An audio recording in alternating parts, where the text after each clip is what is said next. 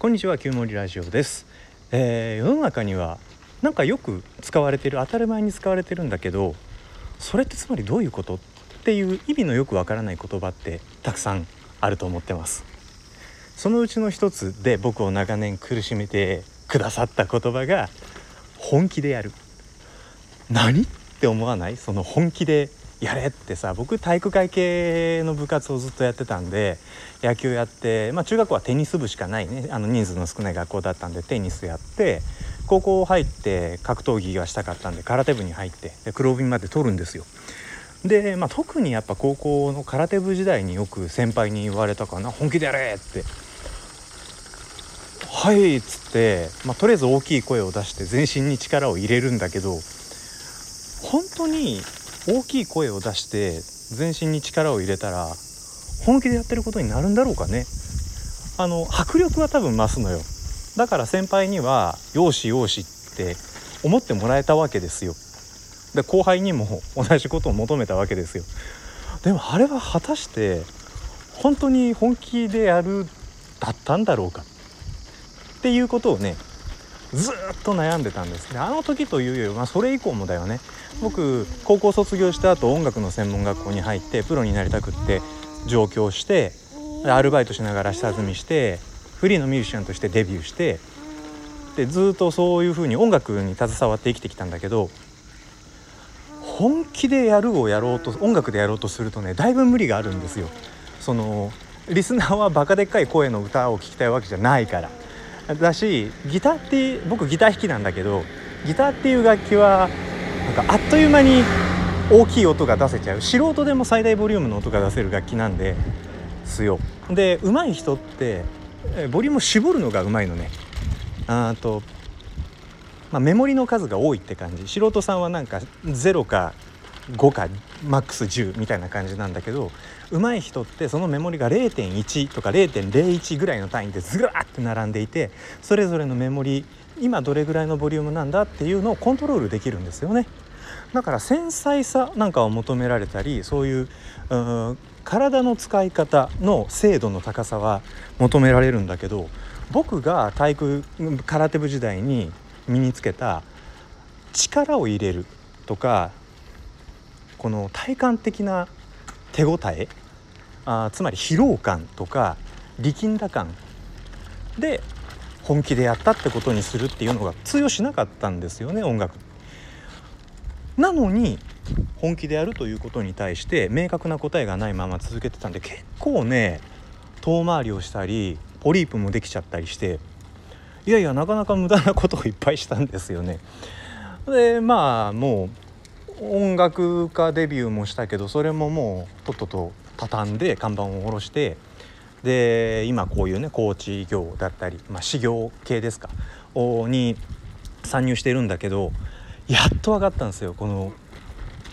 いろんなことを考えてく考えて動いてみてっていうことをやりながら本気でやるってこうだわっていうのがまあ自分なりにですけどやっと腑に落ちる答えが得られました。えー本気でやるは2つの手順で実践されます。その1がその時に取り組んでいる物事以外のことを考えていない状態を作る。その時やってることしか考えないってことね。でこれがステップ1ステップ2は自分が持っている能力を全て使う。これがステップ2です。この2つをやると本気でやったってことでいいんじゃないかと思うんです。でちょっとだけあのややこしい話かなとも思うので解説入れます。まずステップ1のその時やっていること以外のことを考えないっていうのはこれはちょっと思い返してみてもらえればわかるかな？そのながらスマホしながら仕事してとか勉強したり本読んだりする時に「いや今本気で本読んだよ」ってなるかい？ってことね。もちろん仕事でスマホを使っているのなら話は別ね、例えばパワーポイントで資料を作っているとか。あーなんだろう。次の授業で使う教科書とか参考書とか論文なんかを読んでいる時に片手にゲームで YouTube 見てあ片手にスマホで YouTube 見てるとかゲームしてるとか。っていう時間を1時間過ごして「いや今本気でやりましたよ」って言える？っつうとまあまあ言えないよねってことね。だからその時に手がけていることだけを考える。自分の頭の中にあるメモリをその一つのタスクにだけ集中させる。シングルタスクで私を使う。というのがステップ1です。でこれがもうまず必須条件ね。で次。ステップ2のあ自分の能力を全て使う。これもちょっとね抽象的で分かりづらいと思うんだけど例えば何かこう物事に取り組んでる時に面倒くさって思うことあるでしょ？論文読んでる時なんかでも、まあ、僕あんまり論文読まないんだけど例えば仕事で使う資料は山ほど読むわけですよ。あのうちの会社マーケティングの会社なので最近のトレンドを調べてくれなんて言われたらものすごい数のウェブサイトだったり PDF を読むんですよ。で読んでいる時に面倒くさって思ったらつい読み飛ばしてしまうんだけど読み飛ばすとね、まあ、当たり前だけどやっぱ頭の中に入ってないんですね。でそうやってこれをやらないと自分があと成したい物事はならぬということが分かっている物事に対してそれをしなければならないのなら全部やるってことです。いやめんどくさとかしんどって思ってやらないを選ぶとそれをなすために必要なことができないよ。得られないよ。材料足りないよ。っていうことね。なんかすっごい当たり前のこと言ってるんだけど当たり前のことなんだけどさ。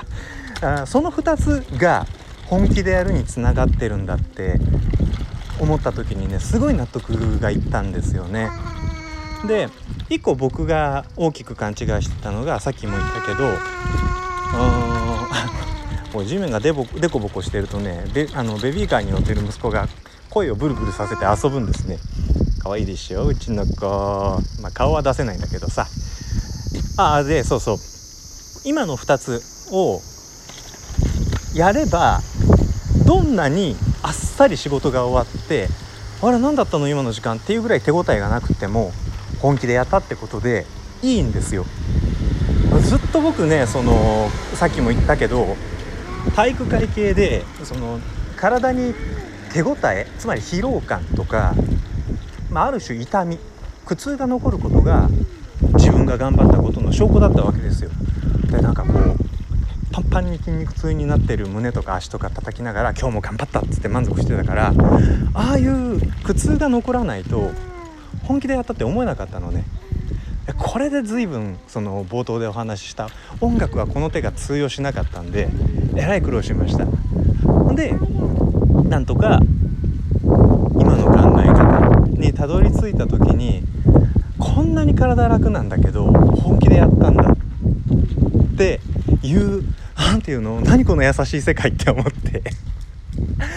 いや本当に本当に、えー、なんで昔スポーツやっててね結構ガチでやってた方。でそんなんじゃダメだみたいな感覚がある人は是非ね今の今取り組んでいる物事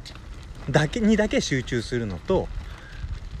えー、あとなんだっけ？あそうそうあの面倒くさいって思ったこと。は全部やる。あ自分が持っている能力を全て使うっていうことを意識してみてください、えー、というわけで今回は本気でやるを因数分解してみました。なんかあ俺はこう思うよとかあなんか考えたことなかったけどそれだと自分も本気でやれそうとかあなんか感じることがあったらコメントなどいただけると嬉しいです。それじゃあありがとうございました。また次回お会いしましょう。